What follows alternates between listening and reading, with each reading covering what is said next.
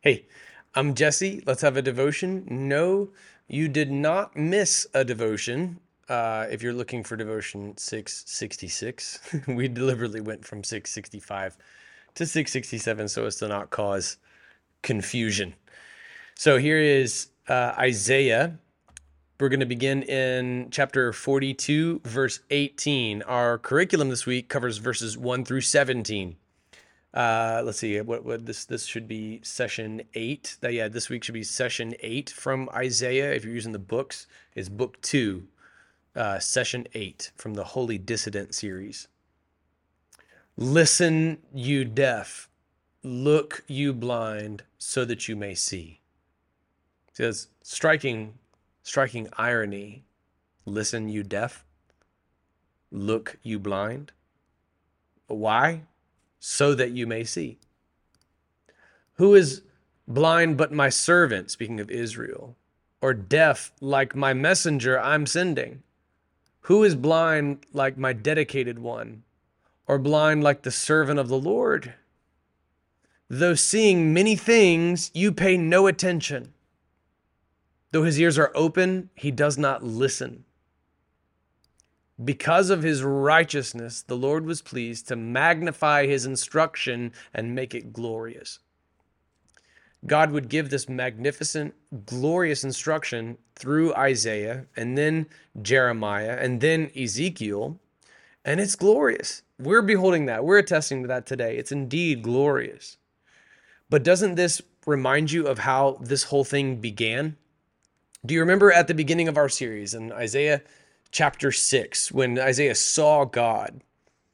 Woe is me, I'm a man of unclean lips. I live among a people of unclean lips, and my eyes have seen the glory of the Lord. And then there's this beautiful symbolic atonement for his sin. Again, I believe that Isaiah's sins were atoned for in Jesus, but in this, he's showing atonement for his sin right there at the point of his confession, his lips. And then the Lord asks, Whom shall I, whom shall I sin? Who will go for me? And then Isaiah gives this epic historic response Here I am, send me. And then everybody believed, right?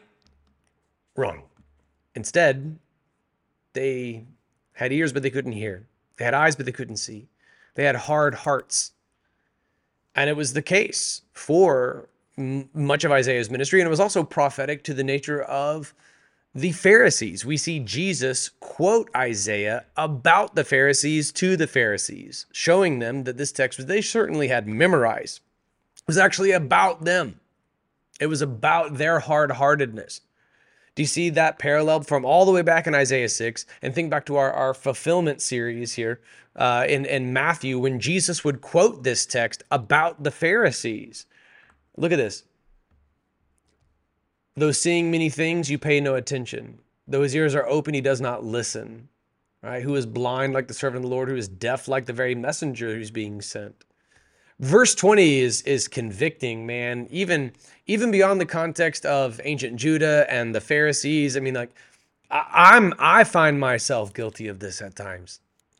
Seeing many things, you pay no attention you know like i'm i'm asking the lord to move and i'm asking the lord to work and i'm getting impatient and feeling discouraged. And and then all the while there's been an email in my inbox the entire time. The lord had already sent it all right? I'm i'm feeling downtrodden and downhearted and and or needing guidance. And all the while there's been a letter in my mailbox from somebody like sandy nightingale the whole time. Exactly what the lord needed you know to give me he had already given me. I'm just not paying attention. Are you paying attention to see what the what the Lord is is doing. You've seen many things.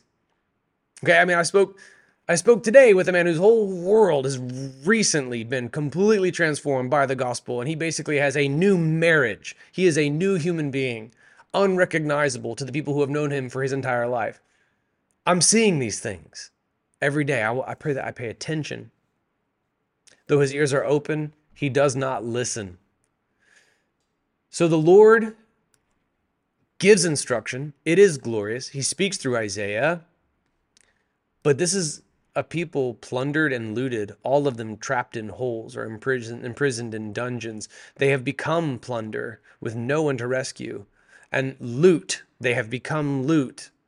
with no one saying, Give it back.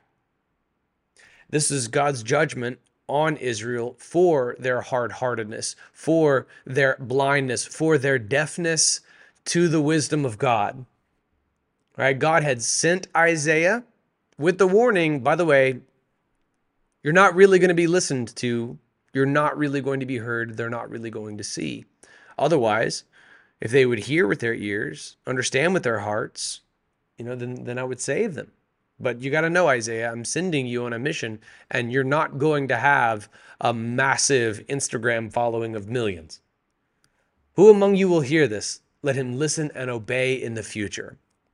It's cool because Isaiah is speaking again on the Lord's behalf about having spoken already on the Lord's behalf, having been told upon his calling, eh, as described in Isaiah chapter 6, that they're not going to see, they're not going to hear, they're going to have hard hearts, but you and I, as the reader, then are the future audience. He knew that his contemporaries wouldn't understand this, but he knew that this was the word of the Lord and that it would last forever, that it was prophetic, that his original audience was more than his contemporaries, more than the people who lived with him at that time. You and I were his audience. And in fact, I believe there are future generations of this audience. In that sense, eh, you know, unless the events of Revelation start taking place a whole lot quicker, I can see some stuff coming about, maybe sort of kind of, you know, but uh, it's it's likely that it's likely that there's still even future audiences to the book of Isaiah. And so here uh, in verse 23, who among you will hear this? Let him listen and obey in the future. Who gave Jacob to the robber and Israel to the plunderers? Was it not the Lord?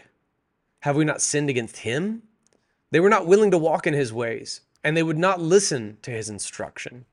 So he poured out his furious anger and the power of war on Jacob. It surrounded him with fire, but he did not know it. It burned him, but he did not take it to heart. Oh, Lord, let it not be said of us. Let it not be said of us. Would you take it to heart? Would you, even if even if the original recipients of Isaiah, even if the, the original people of Judah didn't really believe it, would you believe it? And would you learn from the folly of Judah? Would the deafness of some of the original recipients cause you to hear? Would the blindness of some of the original recipients and thereafter the Pharisees cause you to see? Would you see it? Would you adhere to it? The Lord has spoken and He's done everything that He said He would do. This is why Isaiah wrote. It burned him, but he didn't take it to heart. All right, look at this. He poured out his furious anger and the power of war on Jacob. It surrounded him with fire, but he did not know it. It burned him, but he didn't take it to heart. So Jacob is a man whose name was literally changed to Israel. This is something that leads to a lot of misinterpretation of the book of Romans in chapter 9. God has poured out his anger and the power of war on Israel, his chosen nation. It surrounded Israel with fire, but Israel didn't seem to realize it. Uh, they were burned, but they didn't take it to heart. Wow, man, may the Lord's discipline on your life not be wasted. May it lead to fruit. Uh, may it lead to repentance. May it lead to transformation and, and meaningful change. And would you learn as well from God's discipline, even on ancient Judah? Learn from God's discipline upon others. When they're burned and they don't take it to heart, would you at least take it to heart? Let some good come from this discipline that's been wasted on the ignorant, stubborn child, the child who is unwilling to see and unwilling to hear the truth let it be said of us that we have adhered to it as Isaiah hoped that people in the future, that's you and me, we would hear this, we would listen, and we would obey. Whatever kind of sin you got on your list, would you confess it? All right? Would you what, what, what, uh, would you listen to what the Holy Spirit is saying to your heart? Would you obey God, whatever He's telling you to do? I think that's a fantastic way to apply this text, honoring God's prophetic ministry through Isaiah. Let us not be guilty of the same deaf and blind stubbornness.